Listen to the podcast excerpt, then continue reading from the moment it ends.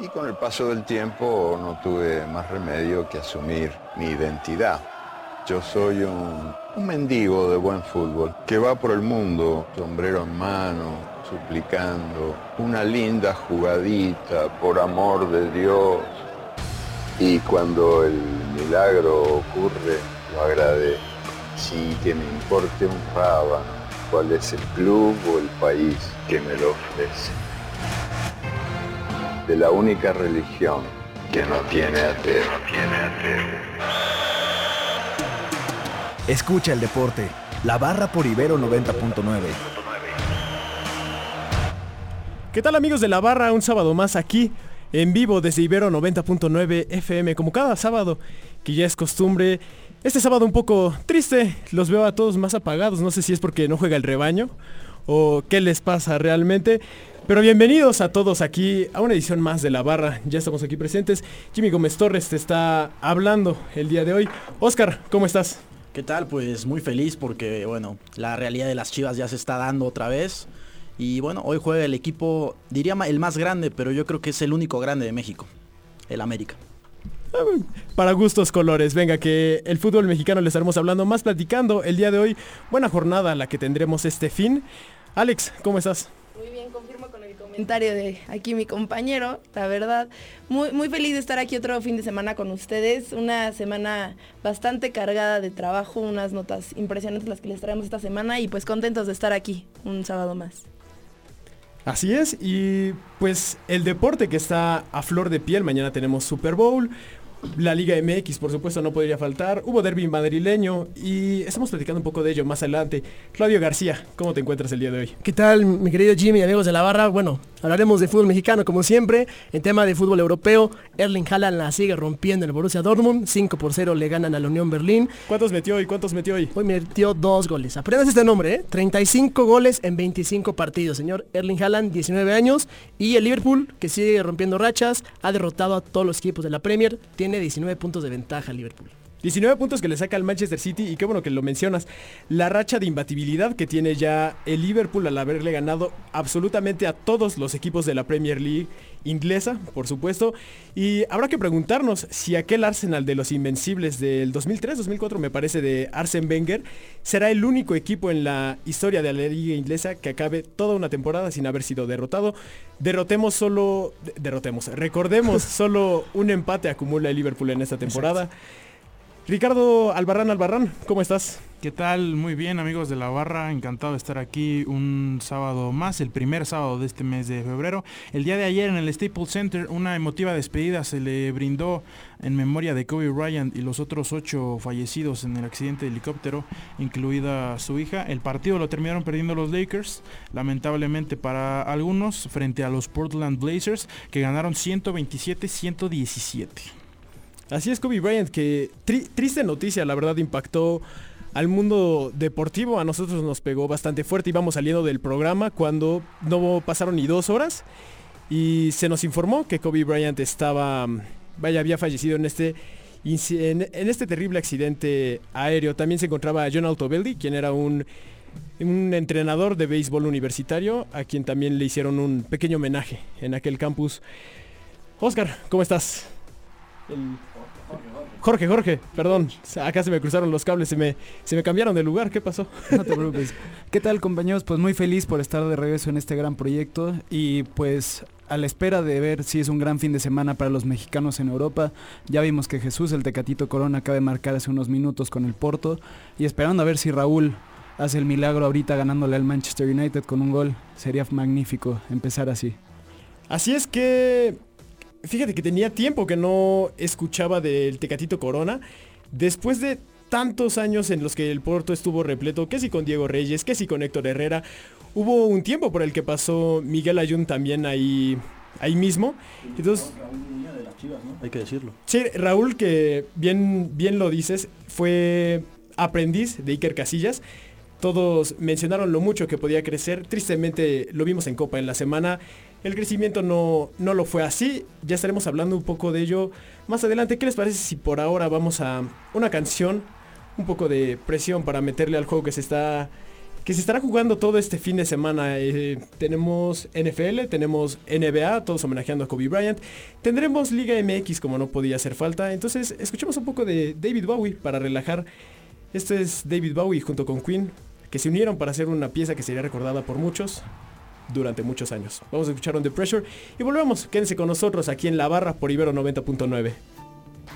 Escuchábamos la magistral interpretación de David Bowie y Freddie Mercury. Eso fue Under Pressure de Queen y David Bowie. Y vamos con un tema más moderno, algo un poco más movido y definitivamente muy rápido. Y es que si bien sabemos que ha estado en boca de todos lo que es el calentamiento global, la contaminación y todos esos problemas que atañen a nuestro mundo y que nos pueden afectar a futuro, es por ello que vamos a algo un poco más futurista y algo un poco más ecológico. Hablemos de la Fórmula E el día de hoy, esta competencia en la cual los vehículos quizás se habla mucho de lo atractivo que puede ser el espectáculo, pues sabemos que un auto de Fórmula 1, si por algo se caracteriza, es por todo el ruido que hace, todo el sonido que puede generar este vehículo. Y sin embargo la Fórmula E no es así. Esto debido a causas del motor. No es lo mismo manejar un motor de combustión interna que un motor eléctrico. Y es por ello que la Fórmula E ha estado, ha ganado popularidad, ha ganado mucho brillo, además de la competencia que genera entre automovilistas, entre marcas y entre escuderías esta semana hubo una conferencia de prensa donde se presentó todo lo nuevo que se puede cerrar en este certamen. Son seis temporadas las que acumula ya la Fórmula E, de las cuales cinco han venido aquí a México. Pero cada temporada buscan innovar, buscan meter algo nuevo y algo un poco más atractivo para, lo, para el aficionado del automovilismo. Entonces vamos a escuchar un poco de lo nuevo que nos trae este año y volvemos aquí para comentarlo en la barra.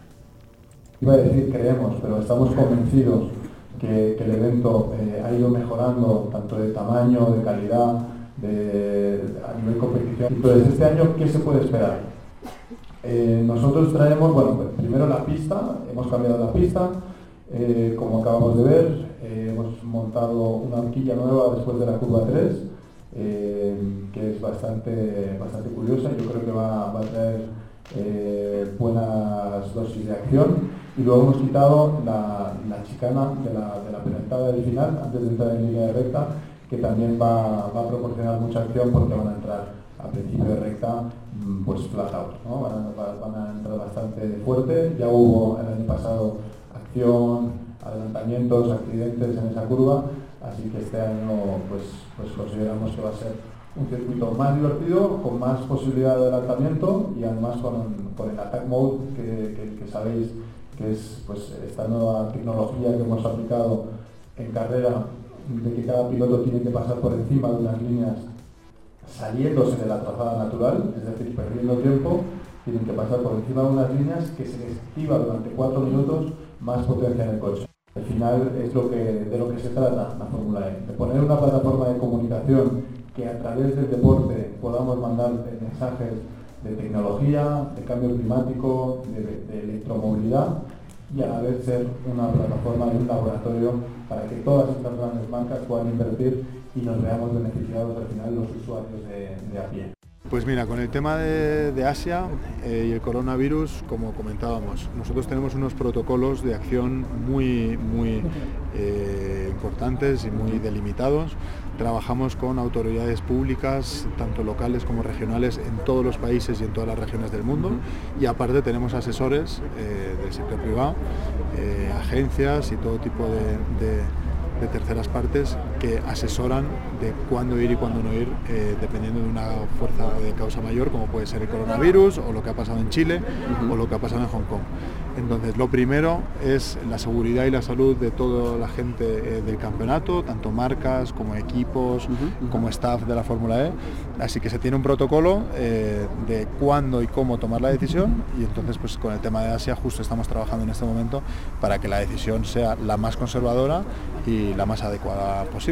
La Fórmula E para nosotros, para todos, representaba el futuro, pero quiere decir el futuro ya nos alcanzó.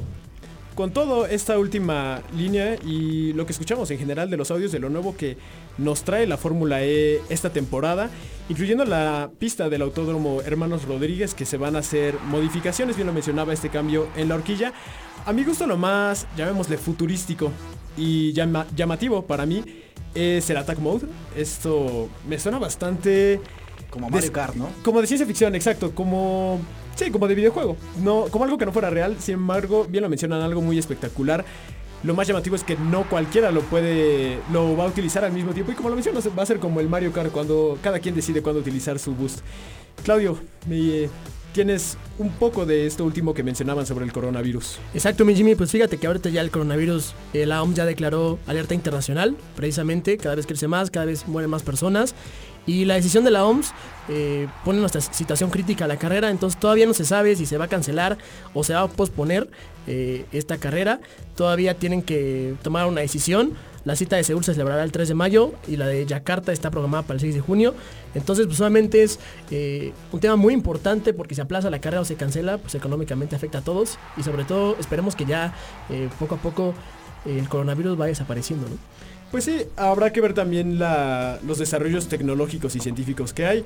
Habrá que ver cómo se maneja a nivel internacional. Bien lo mencionas, la semana pasada la OMS, vaya, la OMS mencionaba que el coronavirus a nivel internacional no había por qué preocuparse.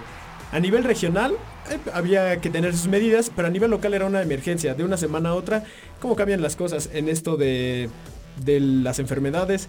y de las emergencias internacionales. Así es, y hablando un poco ya más de lo que va a ser la Fórmula E aquí en México, es una categoría distinta a comparación tal vez de la Fórmula 1, donde los aficionados tienen la posibilidad de inclusive correr en los simuladores ante los pilotos en el Race Village. Y bueno, en, esta, en la semana previa a la Fórmula E vamos a tener varias sorpresas que ya les iremos comentando poco a poco. Y bueno, como decías, el Attack Mode es muy llamativo porque tienes que tú votar eh, en, redes sociales por, para ver a quién, a qué piloto se lo das. Entonces es como integrar a los aficionados a esta categoría y que puede influir en el resultado. Entonces es por algo, digamos, diferente al automovilismo que tenemos eh, pues como acostumbrado. Así es, y qué, bueno que lo mencionas, esta interacción que va a tener con el aficionado al automovilismo. También decirlo es algo importante, que va a haber muchas más actividades de las que generalmente hay en un. Vaya, en una carrera de autos, hay más actividades que puede realizar el aficionado, entre ellas esta competencia virtual. Y bueno, y también recordar que habrá un concierto, eh, también eh, hay dos escuderías nuevas en este año. Está Porsche, está Mercedes. En Mercedes está Stoffel Van piloto de Fórmula 1 durante dos, tres años en McLaren, hace muy poco tiempo. Y bueno, también está Felipe Massa, que todos lo conocemos. Entonces, eh, pinta para estar muy atractiva esta carrera en, en 15 días y que bueno, ahí estaremos para llevarles la mejor cobertura. Bueno, nada más brevemente comentar que esta conferencia que presentamos los audios estuvo presente Álvaro Buenaventura, que es el director comercial de la Fórmula E en América Latina, y José Sánchez Hassen, que es organizador adjunto. Esta conferencia de prensa fue para presentar el comité organizador de la Fórmula E en México, que se llevará a cabo el próximo 16, 15-16 de febrero. Mencionar que esta modificación que se le hizo a la pista la expande unos metros más, ahora medirá 2 kilómetros 606. Que, que, más que nada estas modificaciones se hicieron pensadas ya que hay cuatro autos más en la pista. Como bien lo mencionaba Oscar, se unió Porsche y Mercedes. Eso hace que estas modificaciones tuvieron que hacerse. También José Sánchez Hassen mencionó que habrá 536 personas trabajando en la pista dentro de auxiliares, directores y, todo este elenco que estará participando en este, en este gran evento. Mencionar que aún hay boletos a la venta para todos los aficionados en paddock a un precio módico de 250 pesos con muchas actividades como ya mencionaba Oscar que es el e-village y un concierto.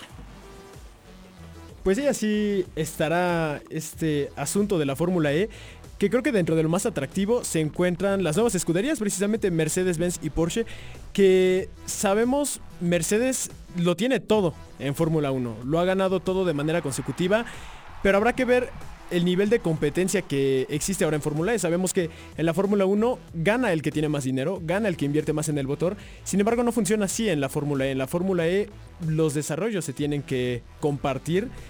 Eh, y pues es como funciona, no funciona a billetazos este, Exacto, se puso un presupuesto límite para todas las escuderías, en promedio cada una invierte entre 35 y 40 millones de dólares y como bien lo mencionas, si una escudería encuentra un desarrollo tecnológico nuevo, tienen la obligación de compartirlo o venderlo con otras dos escuderías. Esto significa que seis pilotos tienen la posibilidad de acceder a esta nueva tecnología que se descubra, fue lo que mencionaron. Así es, y es lo mejor para la competencia y el atractivo del aficionado al Y bueno, hay, dos equipos actualmente, por lo tanto son 24 pilotos, lo que lo hace todavía más atractivo, que a comparación de la Fórmula 1 son 20. Entonces son cuatro pilotos más, hay más carros en pista, puede haber más choques y, bueno, es lo que le gusta al aficionado, ver más... Bueno, bueno, los choques no, no sé si sean... Más adrenalina, más adrenalina en pista. sí, así es también decirlo que parte de la pista Vaya, las modificaciones que se le hicieron a la pista fueron precisamente porque había más pilotos. Eh, no podías tener el mismo espacio ocupado por 20 que ocupado por 24. Fue parte también del reglamento en mano y de la seguridad del piloto. Bueno, y estará también presente piso 21. Nos comentaron igual que va a haber demasiada comida, demasiado para botanear, actividades increíbles y algo que nos llamó la, atención a, los que estuvimos presentes ahí.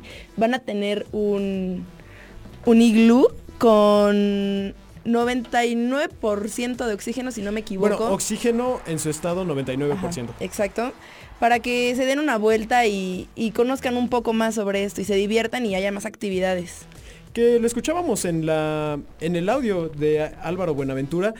Al final es lo que trata de ser la fórmula de tomar, utilizar el deporte como un medio para tomar conciencia. Y recordar que el año pasado, en el 2019, aquí en México fue la mejor carrera de la Fórmula E con la victoria de Lucas Di Grassi en un momento final donde se le acaba la batería en la, en la recta a Pascal Verlaine y bueno, Lucas Di Grassi gana al final la carrera y fue la más emocionante considerada por la FIA, por la Fórmula E, entonces bueno, esperemos que otra vez sea una gran carrera. Sí, así es, un gran final de carrera, un gran cierre. Sinceramente dudo que se vaya a repetir algo tan emocionante como aquello, pero siempre es bueno soñar, es válido y es bueno, es divertido ¿Y qué les parece si de momento vamos a un pequeño corte? Regresamos con una pequeña canción y después seguimos aquí para platicar más tranquilamente, como cada sábado. Sábado relajante, sábado de deporte. Por supuesto, no había otra manera, sábado de la barra. Vamos y volvemos, no nos tardamos. Eso fue Fire, una canción que nos inspira mucho y tiene, tiene buen ritmo, tiene buena letra, muy apropiada para el día de mañana que se estará jugando el partido más importante de la temporada en la NFL. Y esta semana, vaya, hay que decirlo, el Super Bowl es el partido más esperado, más esperado por cualquier aficionado del fútbol americano. Sin embargo, los Juegos Olímpicos son el evento más esperado por cualquier aficionado del deporte. Los Juegos Olímpicos es cuando realmente ves todo lo que pasa un atleta durante cuatro años para poder estar ahí. Y es por ello que Alex fue a ver una de las... Bueno, fue a ver cómo se preparaban los atletas de una de las competiciones donde más destacan los mexicanos. Alex, cuéntanos cómo fue un poco esta experiencia con los clavadistas. Pues estuvimos presentes durante esta presentación, de la redundancia, de los clavadistas, donde tuvimos el placer de entrevistar a las grandes promesas que se están peleando una plaza por los Juegos Olímpicos de Tokio 2020. Muchos ya veteranos, cabe mencionar, ya de alto nivel, pero siempre felices de regresar al aire con diferentes retos. Una de las promesas que, trae por aquí el equipo mexicano es Kevin Berlín Reyes, este espíritu libre que ya vuela alto con tan solo 18 años, ya desafía la plataforma de los 10 metros. El veracruzano nos comenta lo siguiente.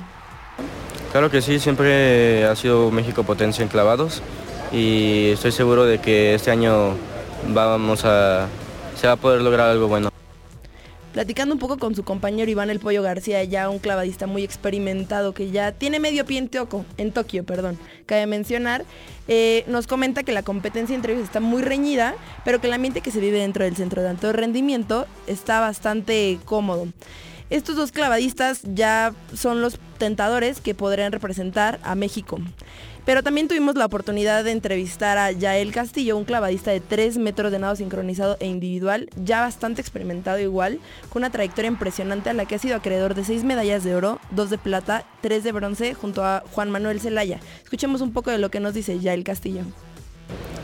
Bien, la verdad eh, estoy muy contento, eh, con muchas ganas, también cansado, la verdad, porque hemos eh, entrenado mucho pero gracias a Dios estamos eh, motivados, estamos enfocados en nuestras próximas competencias empezamos a competir el próximo mes, eh, a partir del 28 de febrero. Vamos a estar compitiendo en la Serie Mundial de Montreal. Regresamos, hay un control técnico aquí en el mismo cenar y después este, iremos a la Serie Mundial de Londres. Y después, primero Dios, eh, vamos a, este, si todo sale bien, como hemos entrenado, vamos a la Copa del Mundo. Junto con Manuel Zelaya ya suman 41 413.094 puntos. Nos comenta también un poco que han estado entrenando alrededor de 6 horas diarias, ya el cansancio es evidente, pero ante todo me gustaría recalcar que tuvieron una atención increíble a los medios, todos los deportistas de alto rendimiento. Eh, y esta ya es una concentración ya bastante, bastante cerrada.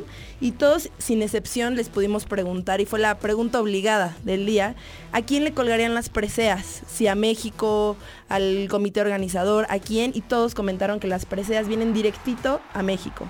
Entonces, pues no nos queda más que desearles muchísimas, muchísima suerte y esperamos que las preseas lleguen a nuestro país pronto. Así es, y también muchísimo éxito. Fíjate que yo me quedo con lo que recalcas de la competencia interna. Siempre lo mejor, y sobre todo en los grandes equipos, vemos cómo la competencia interna es lo más importante y lo que saca lo mejor de cada, de cada atleta. Es, es por ello que cuando se tiene una competencia sana, cuando la competencia interna es entre atleta y atleta de una manera apropiada, se saca lo mejor de cada equipo. Eh, hace unos minutos concluyó el encuentro entre el Wolverhampton y el Manchester United, en el cual el killer mexicano Raúl Alonso Jiménez no logró volverle a marcar al conjunto de los Red Devils. Cabe destacar el debut de Bruno Fernández y de Daniel Podense. Raúl Jiménez, que la, está rompiendo en la Premier League, ya me parece, no sé si ya igualó el récord de Chicharito. no sé si ya igualó el récord de Chicharito. Sí, ya lo superó. En, ajá, de maxi, más goles en Sí, en una sola temporada de Premier, League. Bueno, y está Raúl Jiménez que no me atrevería sinceramente a decir que el fútbol le llegó tarde. Me parece que las oportunidades que tuvo fueron muy limitadas. Estuvo en el Atlético de Madrid recién salido de la América. Pero bueno, eh, lo bueno es que ahorita está pasando por su mejor nivel, esperemos lo pueda aprovechar, sobre todo en selección mexicana. Y hablando de Raúl Jiménez y el Atlético de Madrid, Claudio García, ¿cómo, cómo viste el derby madrileño el día de hoy? Pues Jimmy, ese partido ya eh, el conjunto del Real Madrid se llevó la victoria con gol de Karim Benzema. Eh, es líder de la competencia con 49 puntos, con diferencia del Barcelona de 6 puntos. Obviamente el Barça todavía tiene que jugar su partido.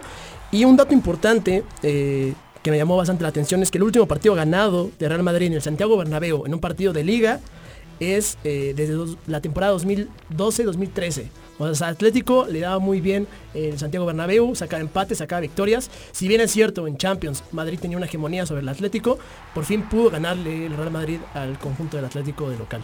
Y mencionar un poco del desarrollo del encuentro. Me parece que durante los primeros 45 minutos, por parte de los colchoneros, Álvaro Morata venía siendo el mejor jugador de este equipo.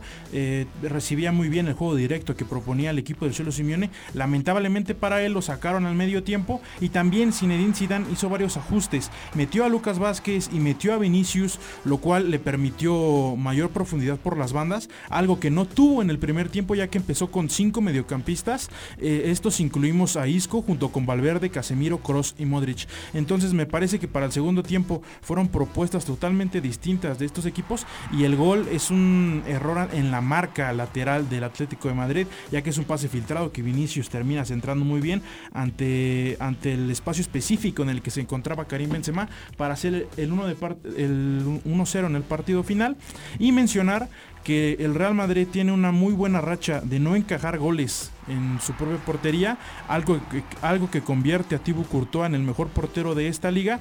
Eso habla muy bien de la solidez ofensiva, aunque adelante también ajustados los resultados de este equipo. Así es, y bueno, yo creo que el fútbol es de momentos. El Atlético jugó una gran primera parte y el segundo tiempo fue al revés. El Real Madrid aprovechó lo que el Atlético no pudo, que es la falta de gol esta temporada. No ha tenido esa falta de gol, extraña a Griezmann. No solo a Grisman, también a Godín, a Rodri, a Lucas Hernández, a Felipe Luis, a Juanfran, en fin. Como lo ha dicho el Cholo, es un proceso de transición, pero que esta transición ya está afectando demasiado y con esta derrota podría caer inclusive hasta el séptimo, octavo lugar al final de la jornada, lo que no estaría ni, siquiera en puestos de Europa League. Esto ya puede empezar a preocupar a, los colchoneros y también en España ya comienza a sonar que tal vez el Cholo Simeone no termine la temporada. Eh, yo creo que la va a terminar, pero, pero bueno, ya empieza a haber mucha alarma en, el cuadro del de, Cholo Simeone. Yo coincido contigo, creo que el Cholo Simeone va a terminar la temporada. Me gustaría que terminara la, la, temporada. La verdad no, no sé si su fútbol esté al nivel que llegó a estar quizás aquella, en aquella Champions en la que pierde contra el Real Madrid en ambas ocasiones el fútbol del Cholo Simeone está bastante apagado ahorita. Sin embargo, sí, por ahí leí alguna vez que el Cholo se ha convertido un poco en el Ferguson del Atlético de Madrid. Creo que va a terminar la temporada.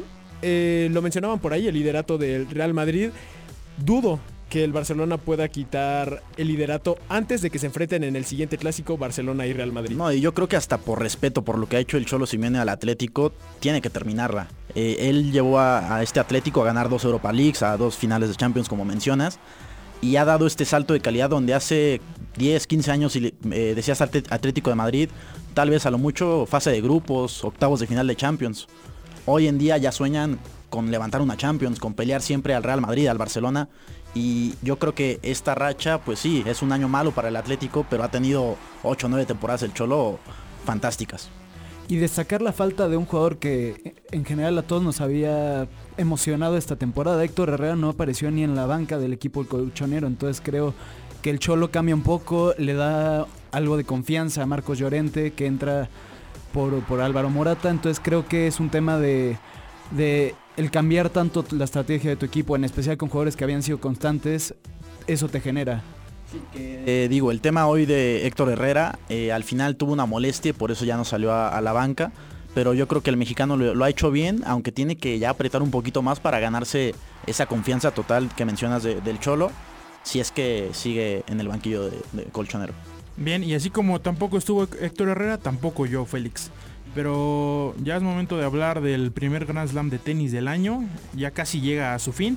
En, el, en la rama femenil, ya tuvo campeona. Estamos hablando de Sofía Kenin que venció a Garbiñe Muguruza en la gran final hoy que se disputó en Australia. Y por parte de la rama masculina estará peleando Roger perdón, Novak Djokovic contra Dominic Thiem. Roger Federer fue eliminado por Novak Djokovic hace algunos días, lo barrió auténticamente y Dominic Thiem venció a Alexander Zverev. Así es, y mencionar que Roger Federer eh, en la semifinal estaba lastimado. Él dijo que tenía 3% de posibilidades para ganar, pero mientras que tenga por lo menos un por ciento de posibilidad, siempre va a jugar.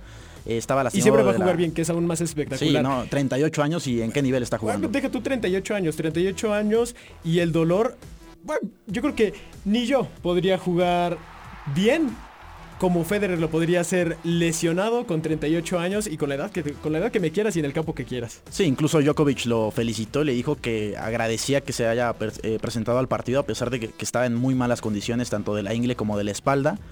Y bueno, creo que va a ser una gran final donde Djokovic le ha ganado 6 partidos a Dominic Thiem.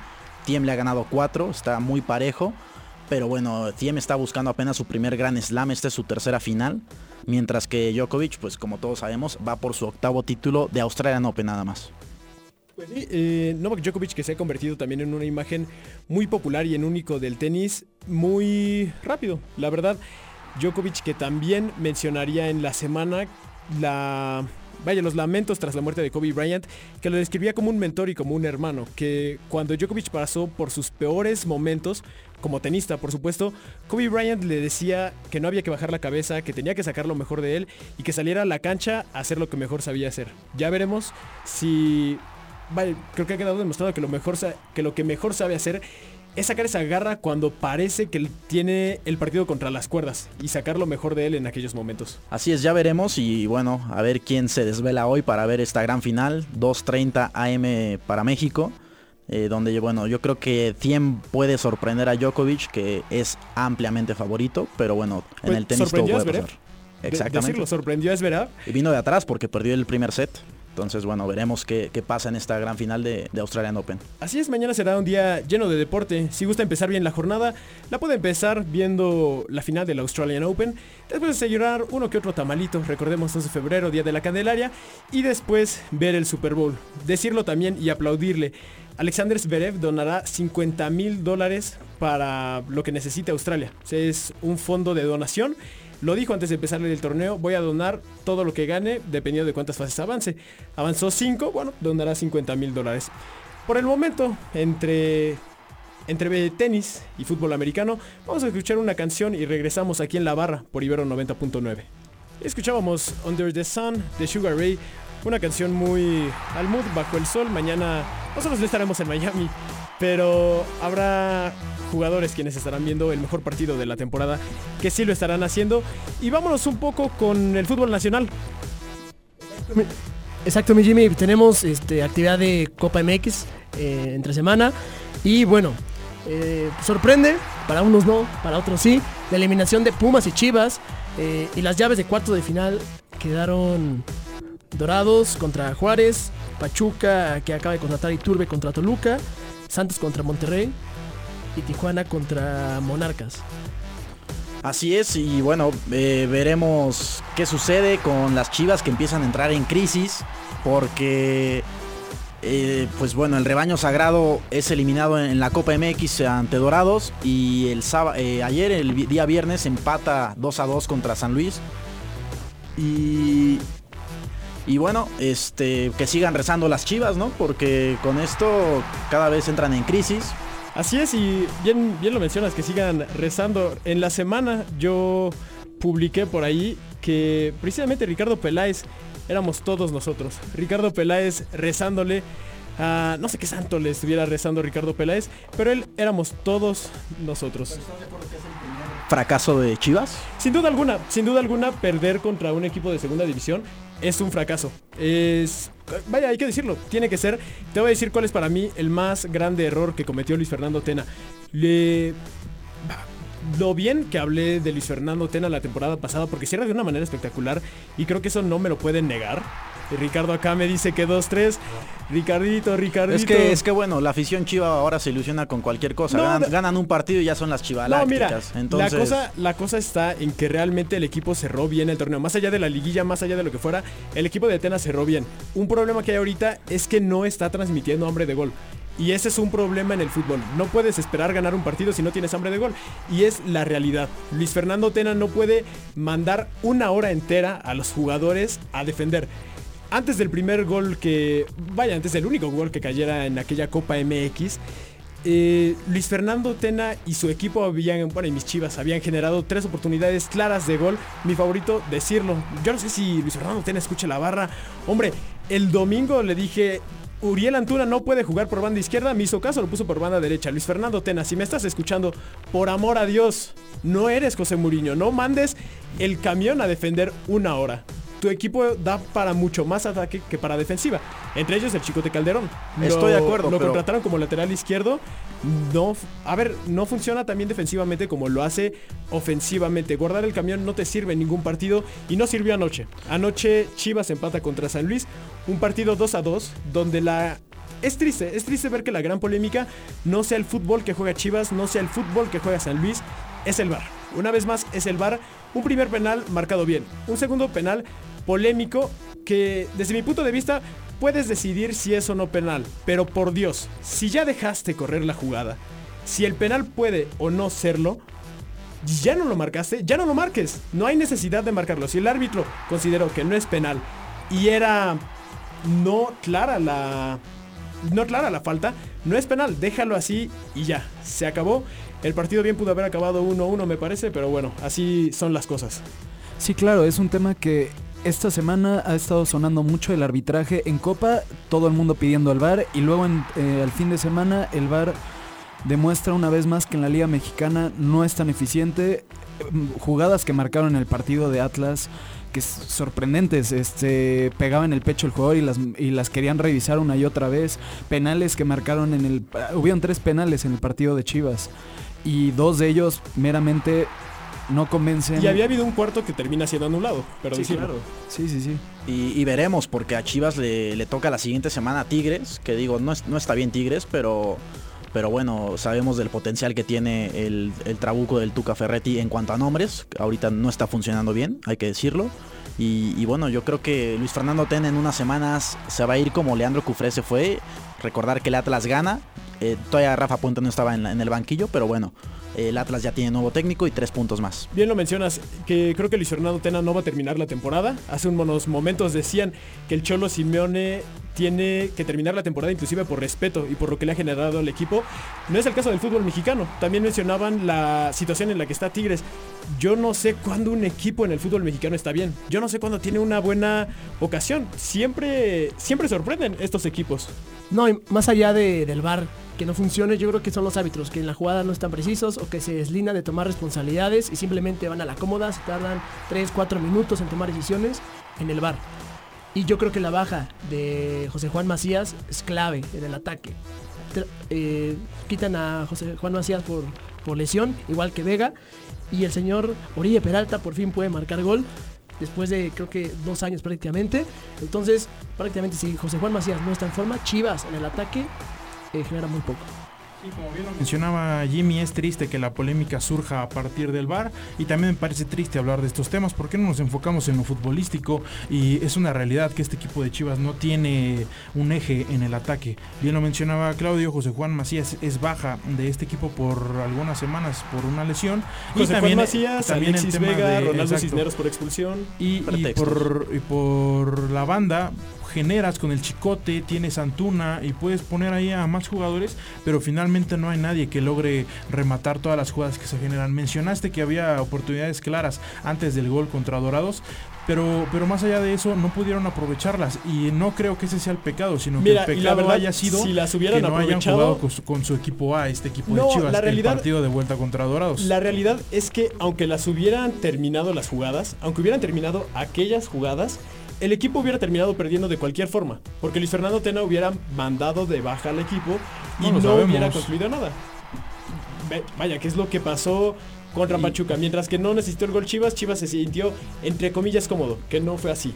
Pero, Pero ver, es la- ya, dejemos de hablar la de las chivas, por Ese- favor. no, Hablemos Chivas, del equipo más Chivas. grande, donde hoy vamos a Hombre, estar cubriendo así el partido. Tengo, así, así los tengo, hablando con América, Chivas en la América boca. Juárez, donde bueno pinta atractivo el encuentro porque Juárez eliminó en que- a Querétaro en la Copa y bueno América pues tiene que sumar ya de tres en casa.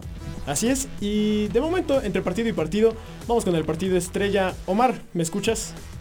¿Cómo estás, Jimmy, amigos de la barra y todos los que nos escuchan en Ibero 90.9? Pues sí, ya a unas horas de, a poquito más de 24 horas del Super Bowl 54 entre 49ers y los Chiefs de Kansas City, pues la nota importante de este fin de semana o particularmente de hoy es eh, los NFL Honors, es esta ceremonia de premiación que la NFL está manteniendo desde el Super Bowl 48 en Nueva York en la que eh, pues uniéndose a toda esta temporada de premios, los Emmys, los Grammys, los Oscars, eh, diversos eh, eh, premiaciones, pues la NFL también hace lo propio y hoy se van a estar entregando los premios al jugador más valioso de la temporada que, eh, como sabemos, se le contemplan a la temporada regular, por otro lado, jugador ofensivo, jugador defensivo, así como novatos del año y demás premios. Y por supuesto, es importante destacar el caso de Lamar Jackson, quien se apunta a ser el jugador más valioso, el MVP de la temporada 2019. Un asunto muy importante porque por segundo año consecutivo, un coreback de segundo año se convierte en el jugador más valioso, Patrick Mahomes, quien ahora estará en el Super Bowl 54 está en los controles y fue el MVP de la temporada pasada. Ahora lo hace Lamar Jackson con 3.100 yardas eh, por aire, 36 pases de touchdown y apenas 6 intercepciones, un índice de pasador de 113.3.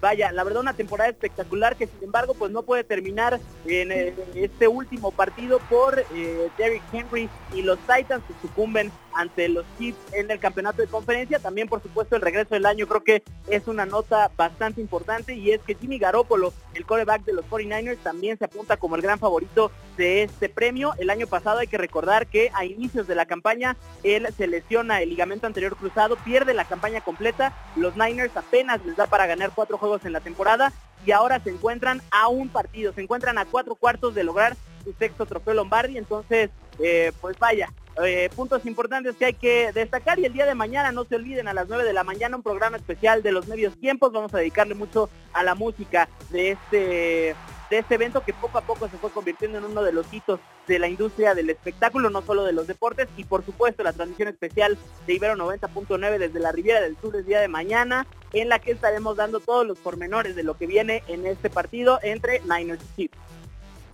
Pues sí, así es, Omar. Hoy bien lo mencionas. Me parece prácticamente inevitable que se lo lleve Lamar Jackson.